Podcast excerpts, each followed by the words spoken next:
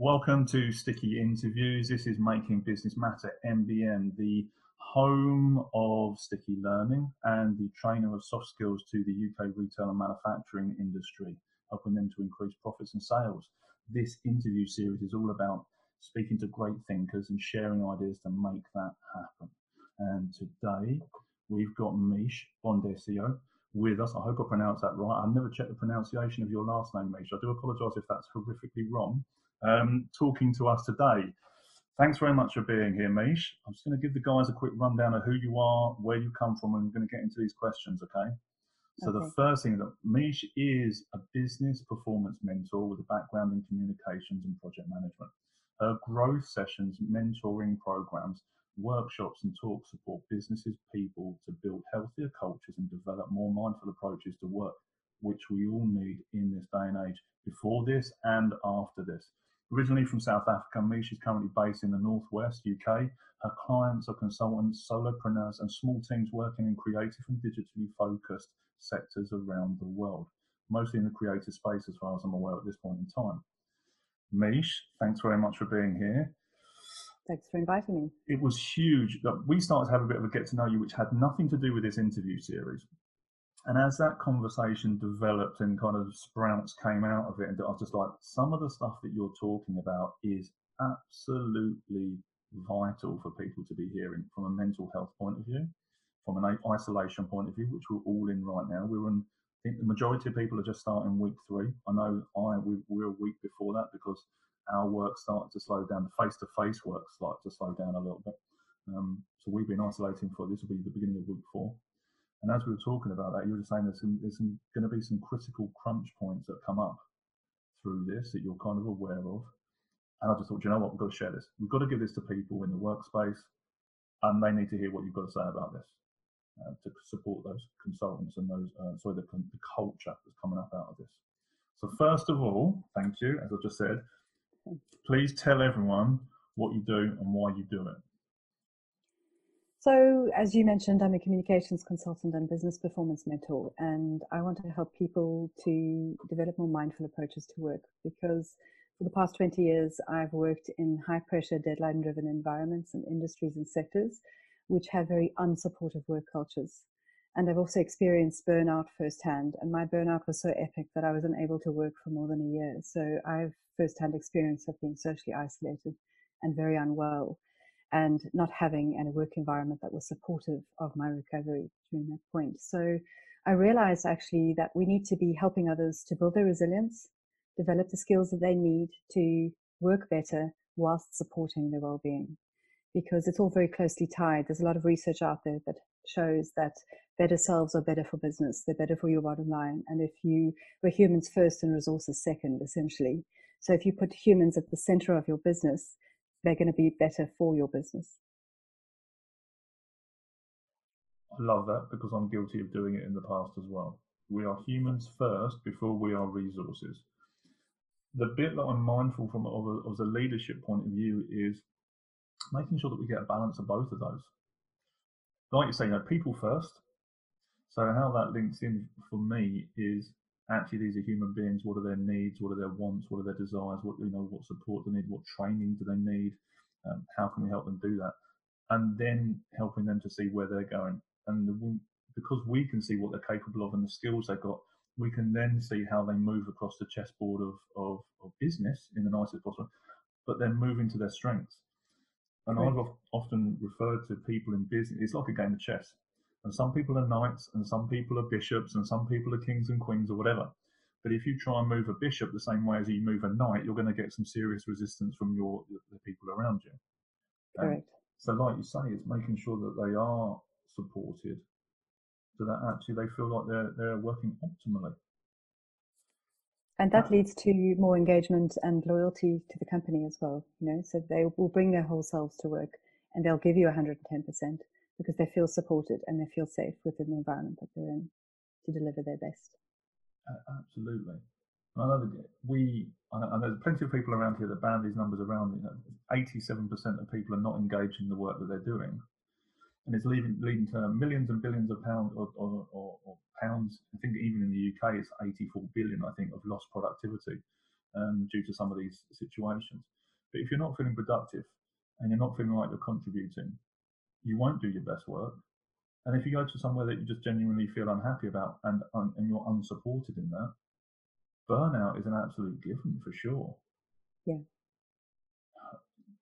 Amazing. But then you also talked about that self isolation piece. How much? It's a personal event for you. So I mean, how much are you happy to share about that? You know, in, in what you do. I'm perfectly. I, am happy to share as much as I need to. Um, actually, sharing is, was part of the last step of the recovery process for me. So I think it's important for people to know why I'm doing what I'm doing now because it had such a profound effect on on my life. So I'm happy to share. Um, through that process of burnout, I kind of rediscovered myself. I developed the skills I needed to to support myself better in both working and living. I discovered the importance of solitude as a form of self-awareness and as a way to actually help you develop all of those ideas that we have inside our head but we never get a chance to to actually think about or do something about. Um, and I also uh, discovered that I had far more resilience than I thought I did. And this is an important thing for all of us to know is that we do have resilience within us to cope with highly stressful situations. We just need to know how to bring it out. We need to know what to do in certain situations. So I'm finding that in this situation, yes, it's scary. Yes, it can be anxiety inducing. It can be create a lot of fearfulness within us. But if we have the skills that we and toolkit that we can call on to support us when we're feeling that way, then we can get through it a lot more easily. We feel a lot less paralyzed. We feel a lot less uncertain because we've got the skills to look inward to find that certainty. Thank you. And uh, I do a lot of work inside workplace stress, anxiety, and depression. I've suffered with that horrendously myself. I've worked through it. You talk about that resilience to push through. It yes, you can still get through it. It doesn't make it easier, and eventually that stuff starts to kind of it can start to kind of weather you and wear you down, and then eventually something happens. The key part, as I talked about, is everyone has that resilience. The, the bit that I often see with people is,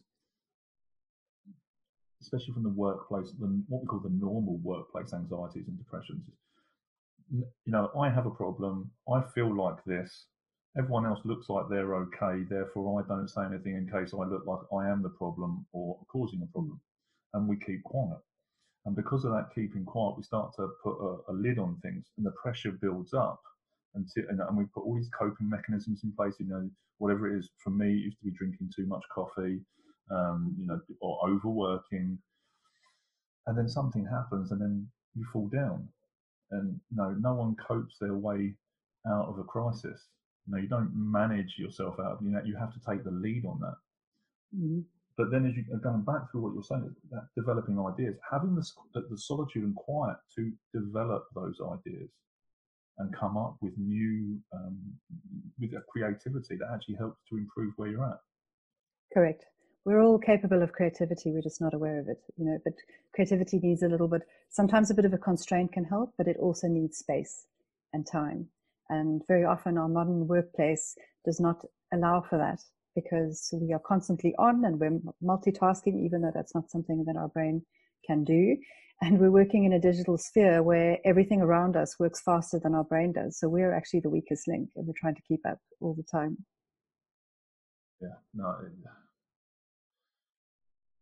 the other thing you're talking about the creativity is the amount of times I hear people say that they are not creative. It, absolute misnomer. You're, you're a human being. First and foremost, you're a human being and you are a creative creature. Everything you do is a creation. The fact that I'm creating a sound using air coming out going past my vocal cords is creating something. Um, when I cook a meal for my, I'm creating a meal for my family.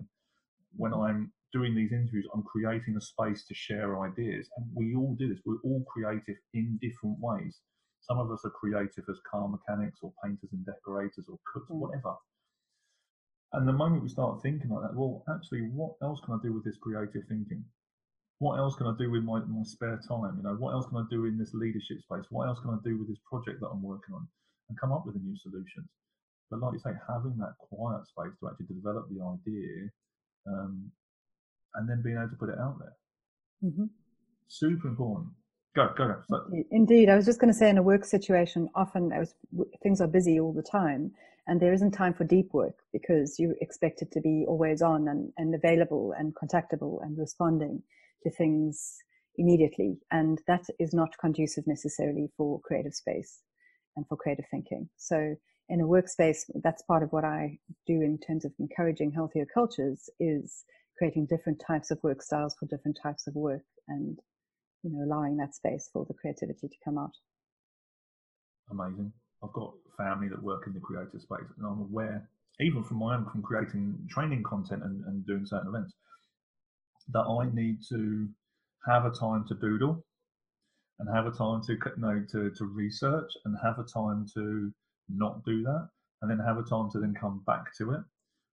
But like I say, the modern workspace is nine to five thirty with no lunch break because you eat your lunch at your desk, and if you're at your desk, you're considered working, so you get interrupted, you know, every five minutes, yeah. and all that stuff. But you're just going from the meeting to this to that project, and it's someone else's idea which you're interacting on, but not being creative in those in those in those spaces. It's more an expectation than anything. Um, yeah, but then what happens is that we don't get our work done during the day because we're constantly in meetings, so we end up working when we get home. So we're still on, and we're still contactable. And if people are sending us emails at night, we're responding to emails at night. So the workday never ends. And actually, that's really bad for our rest and recovery and for, you know, our creative thinking because our brain needs to rest in order to be able to produce the ideas. So there's a lot of bad habits being created um, and behaviors in terms because we're always on and because, you know, there's a war on our attention. There's information coming at us all the time from lots of different places. There is a war on our attention. You're bloody right, there is. Um, I'm mindful. I'm not sure who's going to be listening to this. I'm mindful of my language. You know, I, I, I, talked about this in, in the, the live stream I did just now, the, the webinar. Um, is I sent an email last night because it was just something popped in my head, so I sent the email.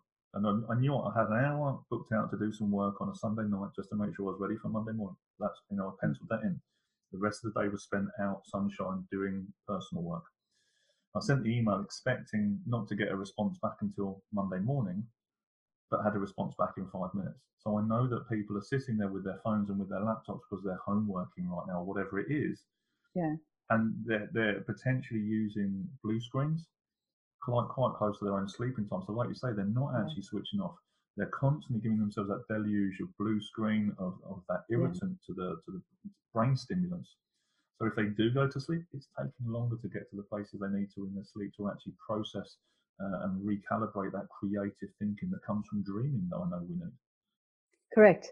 I mean, the melatonin impact, the impact on our melatonin, our sleep hormones, means that it's not just about struggling to get to sleep. It's about how we can stay asleep and the quality of the sleep that we have. Because it's not just REM sleep that we need, it's the other sleep that we need too, because they all perform different functions and processes that support our brain's well being. And then on top of that, there's also cortisol, the other hormone that gets stimulated by all of the negative news that's coming at us when we're looking at Twitter in bed and so forth, you know. And so that's raising our stress levels and anxiety levels. That's also impacting on the quality of our sleep and our sense of well-being. And so, yeah, I mean, I really advocate for strong morning and evening routines. You might not be able to control the rest of your day, but if you start your day and you end your day well, both of those are really supportive of helping you during your workday, and it's all connected with your sleep. Both of those routines support you up for sleep, um, support you for sleep, and help you to wake earlier in the morning as well, or ready ready in the morning to take on your day. Great, and it's interesting you said about the the news um, being so negative. There's a lot of stuff going on. Yeah, we need to be updated, yeah. but at the same time, it's producing cortisol because it's causing a stress reaction in us. And if you're watching the news at ten which is probably the worst time to watch the news. A, you're watching the TV. B, you're watching it late at night, which is pumping your cortisol, which is then making it more difficult to get to sleep. And the sleep you're getting is not the right quality because you're not dropping through those stages. Yeah. And cortisol is actually a beneficial hormone, and we know it is because it right. helps you to wake up, which is yeah. what I found out recently. Um, but having it in your system when you're trying to go to sleep is not giving you that beneficial sleep you need. Yeah. So word I'm, I'm going to switch my from coaching interview hat to clear out, you know, trainer mentor mode. Stop watching the 10 o'clock news. It's not good for you. It's okay. It will still be there till tomorrow. Um, and it will help improve your sleep, I promise. Um, what other things can people do um, to really thrive in self isolation? You've got you've got some great experiences in this. So what is it? And what are the key things you took away that helped you to thrive in this? Sure. So there's three things. Two are more personal, and one is more work focused. Firstly, I would say building strong self care foundations because we need to support our body to support our brain. And these are little habits that we can look at focusing on. This is, we've spoken about good sleep habits, nutrition, regular movement, mindfulness and meditation, being conscious of our breathing, and lastly, uh, practicing loving kindness, which is all about self esteem and the language that we use when we describe ourselves in the mirror or to somebody else, and to all those impressionable people around us who might take on what we're saying in that negative way. All of those little things are so important uh, to support our health and well being and our productivity and performance. The second aspect we should be focusing on is around we may be socially distancing. I actually prefer to call it physically distancing. Um, we need to seek sociability online or in any way that we can, because one of the big things we're dealing with in self isolation is loneliness and isolation. And both of those have a really negative impact on our physical and mental health. So, what can we do to stay connected and to feel like we're a part of a community? And then the third aspect that I would focus on is around your habits to do with work. Um, we are now all, most of us are being forced to work remotely. And for some of us, this might be something we're very accustomed to. But for people who are new to it, what they may be trying to do is transpose their work day and their work routines as they currently were onto their home life. And they can't do that um, because now there are partners that need to be looked after, pets, children need to be educated, there's laundry that needs to be done. There's a whole lot of other responsibilities that factor in. So our, we have to create new routines. We have to create new systems and rituals for how we work, which means that we can't be necessarily available nine to five. We may be working outside of normal work times, but what that also means is we're not necessarily available outside of work times. It's when we can get the work done. As long as we're doing the work and we're showing up you know, and we're getting the work done, it doesn't really matter that we're not necessarily available at 11 o'clock when you send that email. So it's about changing our communication styles as well. And I'm probably going to have to work through each of those sections, but I'm going to work on that point that you just raised there. In, and it's also about setting the expectations for it. We're, we're all Correct. working differently. It's not necessarily that we're all working Monday to Friday, nine to five. Well, actually, we've got the homeschooling situation. Maybe we mm-hmm. have to work in different shifts. Maybe we start earlier, but we have longer lunch breaks. Maybe we start earlier and finish early, whatever it is. But mm-hmm. making sure that we're talking to our bosses, our managers, or whatever, so that they know what hours, that they can see the plan, so they know that when we're going to come back to them, so they know it's frustration is caused by what we think in our head, the expectation we have in our head, and reality not matching that. Correct. So when I think so and so is doing this job and they're not doing it, actually then I become frustrated because we're not we're not those those two elements aren't meeting. Yeah. Oh, That's huge. So I think it's you know in this situation it's very important for teams to together set the expectations for how and when they work and then have regular check-ins but not leaders shouldn't be micromanaging because if they're constantly checking in and expecting a response that person's not going to get that work done if they're being badgered all the time you know so it's maybe daily check-ins a weekly check-in also, what's really important in terms of communication is um, asynchronous communication. So, what that means is not responding in real time. And this is a very common way of practice uh, of working in tech remote companies where their teams might be spread across various different time zones, which means they're not expected to respond immediately. So what that means is you don't have email open all the time. You don't have Slack open all the time. You don't have every form of communication open all the time with the dings and the pings distracting you from getting the actual work done. So if you can agree on set times where you're going to meet up or respond when an email may come in and maybe it's a case of saying to your your manager, I work for two hours solid in the morning before I check emails. If it's urgent, please phone me so that I can get that work done. Or, you know, I can't, I'm not contactable between two and four because that's when I'm, I'm in educating mode and I'm the teacher for, for the afternoon. But then it's also about deciding what types and styles of communication are right for different situations. Is it always necessary to have a Zoom meeting when actually a Slack, a minuted response via Slack could suffice? Is it better to do email in this situation?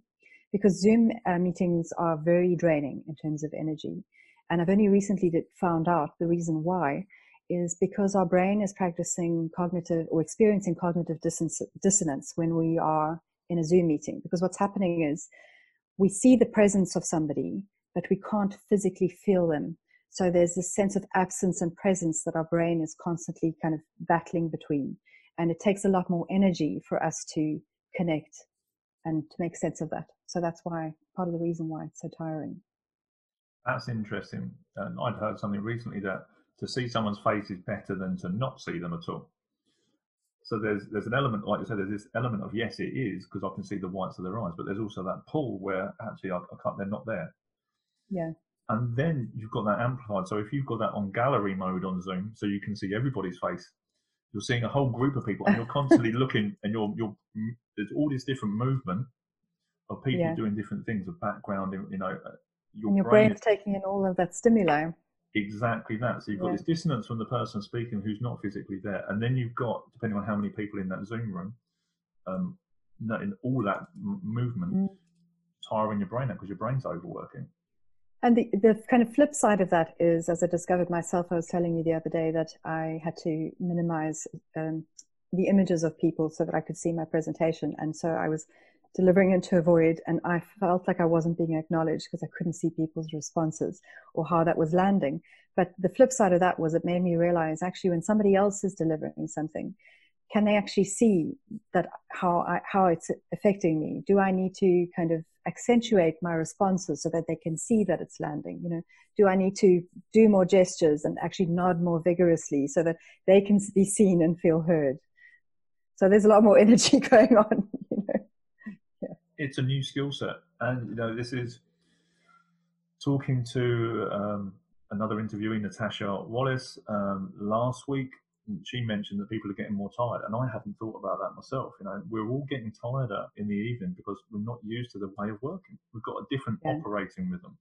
Uh, it is we might be doing the same work, but we're doing it in a different space. We're doing it with a different schedule, a different routine, and our brain is still compensating for that. You know, it's still checking. Uh, a primordial level in the amygdala. Is this a threat environment? Is this safe? Um, so your brain is, is computing that and then shifting it back to the habit forming part of your brain to say, this is okay. You can carry on doing your office job in the kitchen and that's okay. But your brain's still trying to work that out. And then it's trying to compute and, and manage your child then coming to ask you questions halfway through a, a, project that you're working on. Is this a threat? Are they going to are they going to eat me? Or, you know, that same computing it's just tiring out because it's a new operator. And, and, you talk about cadence as well, that rhythm. That's right. Know, that is, it's that thing. You know, are we working in a different way um, to what we're doing? Yes, we are. Is this new? Yes, it is. And the other thing, you know, you, you talked about that that physical distancing. Uh, there's a book called uh, The Lost Connections by Johann Hari. Yes amazing, like revolutionized my way I think about mental health, my own mental health, and, and other elements about it. It was a phenomenal week, made me feel really quite positive about what's being talked about. And he talks about the opposite of sobriety. Um, the opposite of, I'm sorry, he says the opposite of addiction isn't sobriety, it's connection.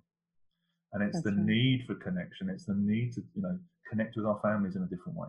It's the need to emotionally connect with people around us um, and connect more now, you talk about social distancing. Actually, we've been social distancing for a very long time in what is actually more like anti-social media, um, like Facebook, etc. It's not it's not sociable in the majority. Mm. Sociable is actually connecting and talking to people. Sociable is actually getting together with friends, whether it's on Zoom or whether it's in reality, whatever. And sociable is actually working with your family unit in, at home and the people that you're closest to, and connecting with those people and having meaningful conversations, not just posting drivel. Um, Correct. It's like a, it's like an onion, a series of layers of support. You know, and social media actually sits right at the outside of that. And it's not feeding the middle part, or very no. rarely is it feeding the middle part. And then True. you talk about the, the self care foundation sleep, we touched on, food, meditation, love and kindness. I think it's important actually we talk about. I don't think as leaders we talk enough about love and kindness. I do. Um, in a kind of fairly pragmatic and direct kind of way. Um, okay. Is often, you know, is horses for courses. When I speak to people, it's in a very direct manner, and I talk about it. It's very important. I practice it regularly for myself. What one thing would you recommend for people to help them practice love and kindness, especially in this situation? So our brain, we can we can train our brain to feel positive about something, and it could be as simple as smiling, even when we we don't feel good, and maybe it's about having a visualization or an affirmation or a mantra that you get into the habit of saying to uplift your spirits, to be kinder to yourself. So it's it's about accepting that we're okay where we are, even though we're a work in progress in terms of loving kindness. So at the, at the moment, we might be feeling, I'm not working enough, I'm not being enough of a good parent because I feel like I'm being split all over the place because this crisis is demanding too much of me. I don't know what to do, but you know what? I'm going to be okay. I'll take one step at a time. I can figure this out. Um, one of the important things that I learned as part of my recovery was that there is always another way to do whatever it is you need to do. There is always another way.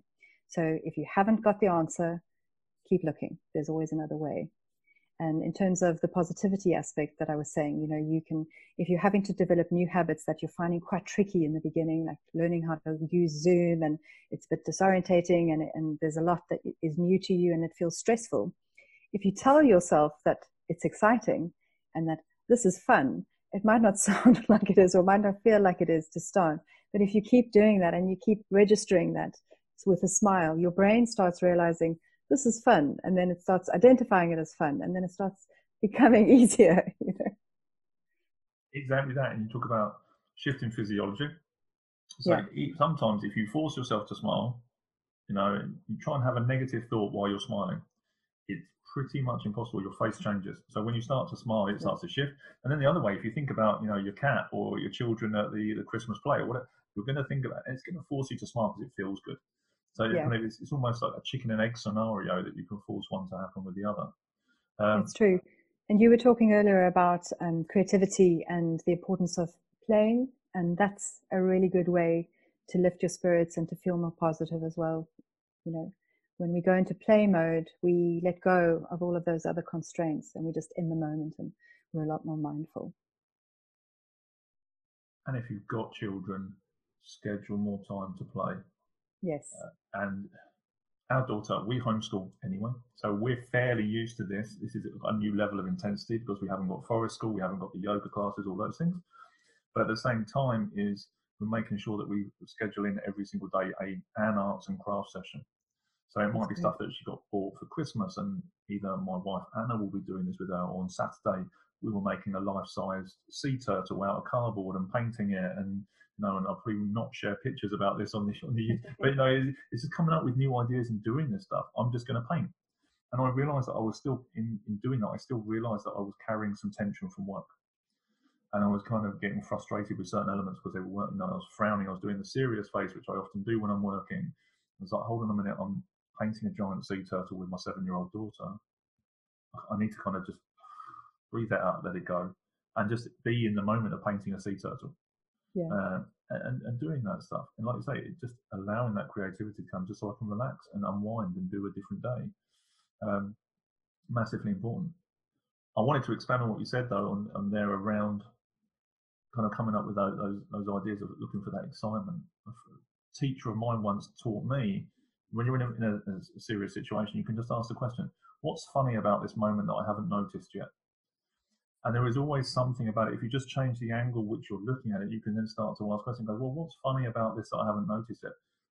And try and find something that does make you laugh, or try and make you laugh, or something that makes you laugh about an element or a person that's involved in this situation that you remember from the past. Ah, yeah, and, and just to change that physiology just enough so you can get a new idea and move it forward. Correct, and that that harks back to the idea of self awareness and in the busy world that we now live in, and this was before the crisis happened, but it's even it's been exacerbated as a result of it.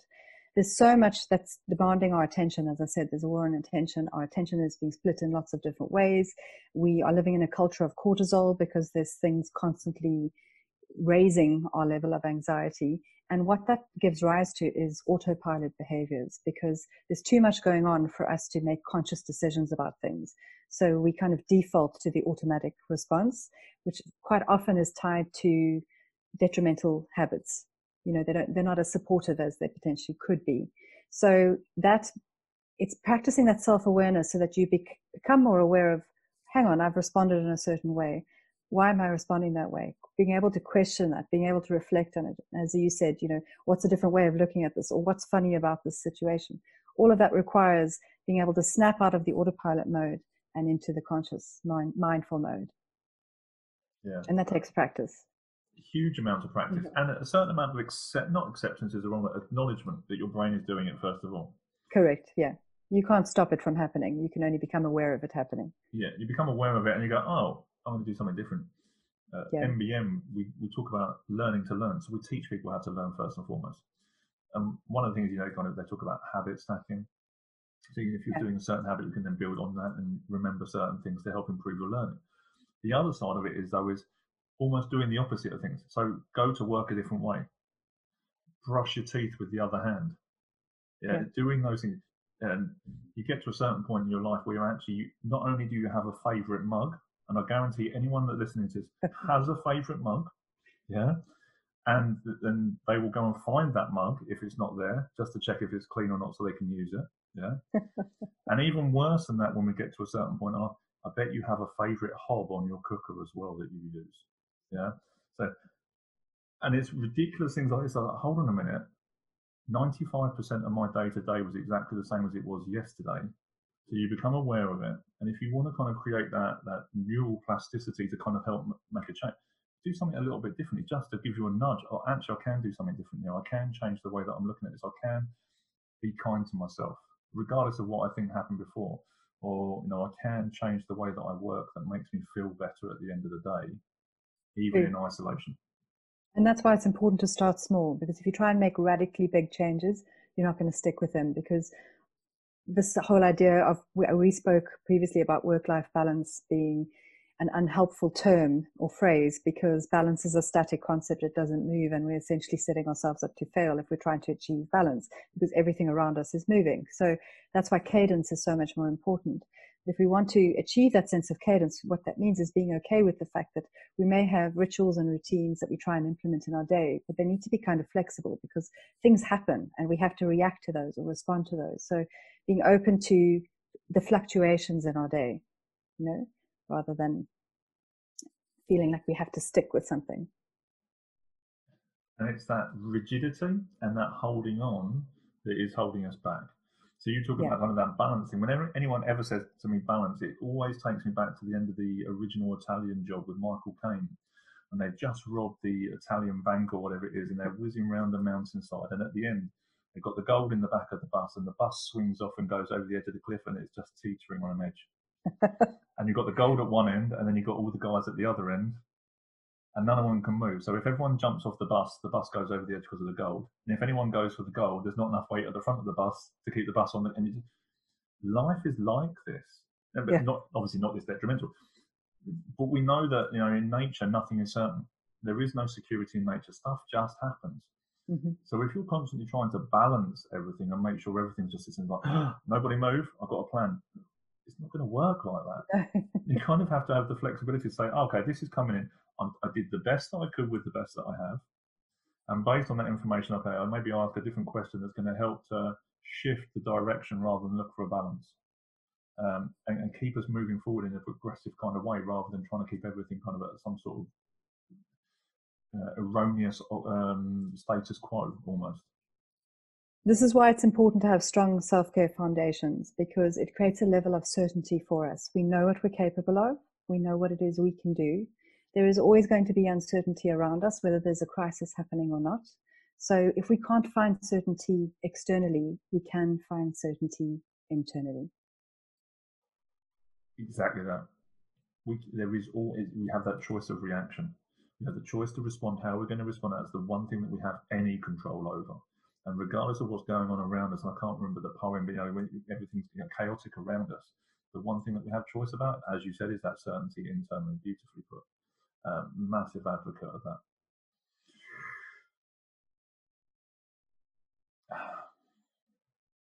So we've looked at in there self-care foundation. We've looked at look at that love and kindness that we're holding to ourselves. That physical distancing, making sure we're staying connected as well with people around us. And we looked at the work routines and making sure we've got that cadence and that operating rhythm that you and I talk about um, when we speak into that. Amazing. It's not a huge value in that already. Couple of things I wanted to talk about. Yeah. I talked I talked to you before a little bit about digital well-being, and when I went and googled it, all it came up with was an app um, that teaches you digital well-being. Which in itself is almost an oxymoron, I think, if that's the right term. You know, it's an online app for helping to teach you digital well-being. So by being online, it's kind of keeping you in the loop. Keeping online even more. even more. So to you, what is digital well-being? For me, I think it's about being aware of how, when, and why we use our digital tools and the impact that they have on our health and well-being and productivity. And by tools, I mean everything from our hardware, like our laptops and our tablets and our phones, to our software, to the apps we use, to the to TV and to streaming apps like Netflix, for example. Anything that we are engaging with that is electronic, that is technical in nature, and that we use to fulfill work and life practices. And with, when it comes to well-being, what happens is that when we're not using them in a way that is supportive, it gives rise to anxiety and depression. It affects our concentration, our focus, our attention span. We are becoming permanently distracted, so we can't complete lengthy tasks. We can't have a conversation with anybody because we have become it's it's become automatic that we reach for our phones. It's become an extension of our hand. It's like a pacifier or a comfort blanket. And uh, there is actually even um, a phobia that has been named after it called nomophobia, which is the fear of being without your phone. It gives rise to anxiety. And this is where we're at. So we actually need to be conscious of the impact that it has. We need to be aware of what we need to use our tools for and how the best way is that we can interact with them in a way that still supports our health and well-being. Amazing. You touched on some and ideas will come, in, come into my head what you were talking about mm-hmm. earlier is that connection piece though and that fear of, of not having your phone, that addiction to having your phone. It, yeah. An addiction is an addiction. It doesn't matter if it's your phone, gambling, sex, alcohol, drugs, whatever. Addiction is addiction. In that, you know, the opposite of addiction is connection, uh, as I mentioned earlier. Yeah. And we as a family went and spent time. I have an allotment. I'm an avid vegetable grower. We love doing this. So we went down there for the day. Um, and I didn't touch my phone once for six hours. I didn't even think about it. And actually, to be honest, I probably didn't even need to take my phone with me because the, the most immediate people were next to me anyway. Um, you know, and that time I was doing the um, painting the sea turtle, and it's not finished yet. We still have to put it together. You know, I didn't touch my phone because I was with my family. And like yeah. I say, you is, is, is for me, it's doing those things that feel good, where you can lose yourself in, in time and space, doing what you enjoy doing that connects you heart and soul to, to who you are and where you are, whether that's a family member or an activity Correct. something that creates that, that, that, that is of, of purpose, that is purposeful, that creates that feeling. Um, and anything that tech is, you know, is going to create a barrier to that, and it's going to create, and even a, discon- uh, discomfort in talking to someone. Oh, you know, I'll put my phone there, and if someone comes in, it just gives me an excuse to check my phone you know, because I don't feel comfortable having this conversation. Yeah but you need to be communicating, especially now, which is what I love. You know, certain elements of this is, is forcing the communication, is forcing the conversation to happen in a different way. True. Why, to you, why is digital well-being important? Well, when I was going through my burnout and recovery, um, I found that my digital tools were both a help and a hindrance. So they were an opportunity for me to connect with the outside world, but they were also provided a view into other people's so-called perfect lives through social media, which made me feel worse about my own because I wasn't in a healthy or good place at the time. And we're seeing this quite a lot, particularly with young people who aren't necessarily emotionally equipped to deal with the experience or the feelings that they're encountering when they feel like their life is not perfect enough or they can't achieve what somebody else has. Um, so that from a social media perspective, but I think that digital well-being with your tools is important as well because we're going to be spending. I mean, even before the crisis, the future trend was that we're going to be spending more time online, more time in a digital world. So that means more impacts on our brain and on our body. And as knowledge workers who are working in the online space, our brain is our number one asset. So we really need to look after it in every way possible. I can't remember the exact stat, but I think it was something like your brain uses 20% of all the energy that you're putting into it. I could be wrong with that, but it's a huge. I think that's correct. In yeah. comparison to the rest of your body, is using 20% of the energy you're putting in there. Now, when you yeah. talk about that, and we're not equipped to deal with this stuff, my daughter says to me, "Dada, when can I have a phone?" She's seven years old. She she sees us with phones. She sees other people with phones. I get this. I use um, social media and platforms as part of my business, my own personal business, as well as connecting with you guys on the laptop with for the interviews. Mm-hmm. And I said, okay, so what mama, what's mama said about this? And mama said maybe I don't know, 10, whatever the age was. And I said, okay, well, she said, what do you think? And I said, well, do you know what age the human brain stops developing? She's seven, so you know, occasionally I'd like to drop these things in there at an early age. And she went, no. And I said, 24. And, uh, and she was like, so you want me to wait until I'm 24 till I have a mobile phone? And she's like, bear in mind, she's only seven. And I said, in the, the, in the scientific viewpoint, yes, because I want your brain to fully evolve and develop at the rate it's meant to without pushing these chemicals in at these levels mm. so that it, it grows the way it should do. I'm also aware though there's a necessity to be tech savvy. And there is a, there's a journey that we go through as, as, as developing human beings where we're exploring and we need some of those tools to explore because the new world is going to involve this. So it's about having the right mixes for that. As we yeah. get older, I think it's then making sure we've got the routine in place. So this is tech time, this is green time, whatever it is, meditation time, nature time, away time, without the phone, you know, the Wi-Fi switched off, zero distraction, time with the right people, including yourself, to make that stuff work. I agree. And with your children, you know, whatever age you decide is appropriate for them to have a phone, I think it's about educating them on the pitfalls and the dangers of being online as well. Really, really important. I mean, this has come up a lot recently with Zoom, and there are a lot of children who are having meetups on Zoom, but they don't necessarily have the right security settings in place. And people, trolls are joining Zoom groups and they're sharing inappropriate content and they're you know, these are things that kids need to be aware of. They're a lot more tech savvy than we give them credit for. So they're open to this. But if they're aware of the dangers and they know what to look out for to stay safe, that's the most important thing. And then it's also about setting those good examples as a family, as you say, you know, having time for tech, having time for play without, having time for family time where we're doing activities with each other that do not involve any kind of device. You just answered a question for me because this morning I went to arrange a Zoom call uh, interview with another uh, interviewee for next week, and they said password. I couldn't switch the thing that's saying I had to have a password on there. So presuming Zoom is now switched on so it's password only to stop these things from happening. That might be the case, but um, I've, there's a very good uh, blog post that I read on Friday by WordFence, which is a security app that I use on my WordPress site and um, I'm happy to share it with you. It's got a lot of very uh, simple uh, settings that you can change in your account to support security. Super important, especially with children. I've heard yeah. some horrendous stories of, like say, trolls in certain situations, um, even hacking into the um, video monitors of babies and stuff, um, and basically some horrendous person hurling abuse at the child but thankfully, the child in the noise. thankfully, this child was actually deaf when they found this situation out. So the child couldn't actually hear what was being said and just slept through the whole thing. Um, but no, had it That's been another horrendous. child, yeah, before they got to that security understanding, then it could have had really detrimental impacts to that child. Not okay. Yeah. The other thing you, um, you mentioned I picked up on is that zero tech time. We have a rule in our house: we don't have phones at the table unless it's a particular emergency or situation. You know, we come to the dinner table, we sit as a family, we eat dinner. There are no phones, there are no laptops, there is we don't have the radio on or anything like that. We connect at that time and we, we talk to each other and we have questions. So it's important that we're setting that as, as meal times as part of our routine and our ritual, as part of our operating rhythm, yeah. and and zero tech in that space to interrupt as well.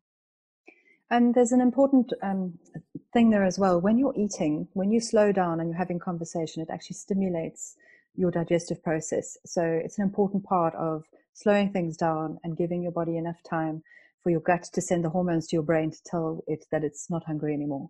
But when we are on our phones and we're in those autopilot mode, we're eating too fast, we're not taking cognizance of, and that's why we end up eating more than we want, or we finish dinner and then we dive straight into the chocolate or the snacks because we don't realize that we're full yet. That is a really interesting point, and I hadn't thought about it that way around. Because I'm mm. aware that as hunter gatherers, when you see the apple tree from the distance, you get a dopamine hit, which encourages you to keep going after the apple tree. But whereas if you're on your mobile phone and you're getting a WhatsApp ping, you're still getting the dopamine hit, which is keeping you going forward, but it's not registering you've actually got the food which was in front of you, and you're messing with your brain chemical levels. Yeah. That's super interesting. So no, like you said, then we make poor choices around the snack eating afterwards. Yeah, it all has a knock-on effect. Um, you know, and there's a lot of research around the. You were saying addiction's addiction, irrespective of what it is you're addicted to, and they've found that the physiological effects of our phone addiction are exactly the same as if we were addicted to hard drugs. So the uh, come down when we don't have it, the need for it, that craving, it's all exactly the same. And we get to the point where it becomes automatic because it becomes kind of our brain identifies that, oh, that's something that helps me feel less discomfort.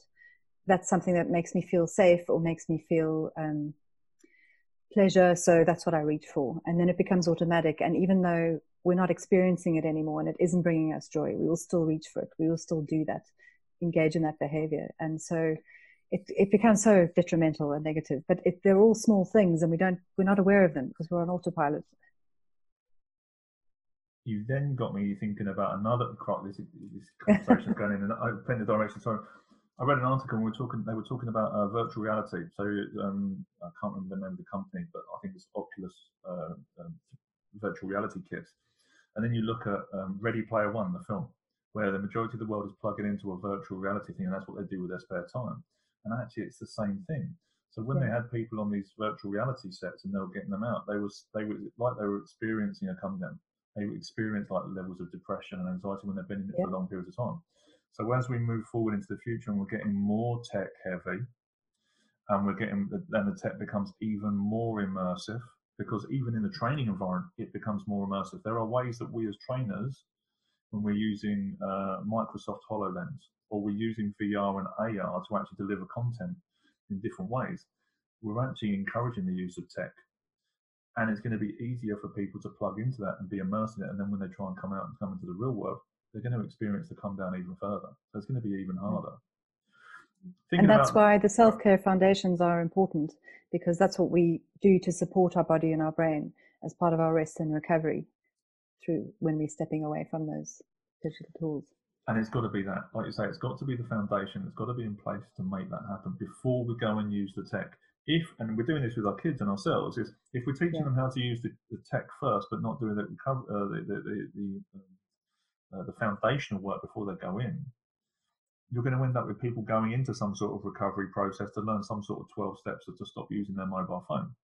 Yeah. Whereas actually, if you understand what the foundation is before you go into that, oh, I'm using my tech, but I've already got these good habits over here where I spend time doing this. I go and play in the sandpit, I connect with people, I talk to people, and then I go and use my tech in a thoughtful way, a mindful way we then don't get the we don't get the burnouts and the, and the necessity to self isolate when we have those support mechanisms in place, which is huge. Yeah, correct. And I mentioned earlier about you know our brains being our number one asset, and the thing is that we are the weak link in this tech environment that we find ourselves in because our brains can't process things as fast as the technology that we're using. So we will always be behind. We're always trying to keep up that's why you know this rest and recovery periods are so essential as well to give our bodies t- our bodies and our brains time to charge up again and be ready to join the fray again. Mm. yes. Rest relax and like say the fray fighting. I was talking about you know martial arts BJJ uh, Brazilian Jiu-Jitsu those sorts of there is a rest and recovery time. We don't go to the gym five days a week, eight and a half hours a day. Da, da, da. No one does that. I don't think The Rock even does that, and he's huge. Yeah, you know, there is still a recovery time that is required to make that happen. Yeah, and that recovery time is time away from tech. Time away from tech, and it's part of the cadence cycle. You know. Yeah. Uh, I'm, I'm, sure there was some sort of play on words of some sort of circadian cadence cycle thing going. I couldn't quite formulate it, but it's there. Look, so couple of the last things in my head. One of the questions that I'm getting used to asking people is around behavioural change, and we've talked a lot. There's a lot of behavioural change in what we covered here in the last you know, nearly an hour in this. Yeah. How do you make behavioural change stick? You start tiny. I don't know if you've heard of BJ Fogg and his tiny habits method. I employ some of that in the work that I do, in the mentoring work I do. With people. Uh, you have to start small, and it has to be something that people identify with and that they can fit into their existing routines quite easily. Because if it's too foreign and it's too big, they won't stick with it. So I think that's how you make behavior change stick. Last one. What was the name of that book again? Tiny Habits. Tiny Habits, and who's it by? BJ Fogg. I think I put it here. This is what it looks like. Tiny Habits by BJ Fogg. Yeah. Amazing. Thank you very much for that. That's huge. My pleasure. Where, thank you very much for this interview. It's been phenomenal. I wanted to dive into so many different aspects and bend them in so many different tangents, which is why, you know, partly I love doing this. Where can people find you? So they can check out my website, which is growthsessions.co, and they can find me on social media at Mich Bondesio. That's M I C H B O N D E S I O on LinkedIn or Instagram.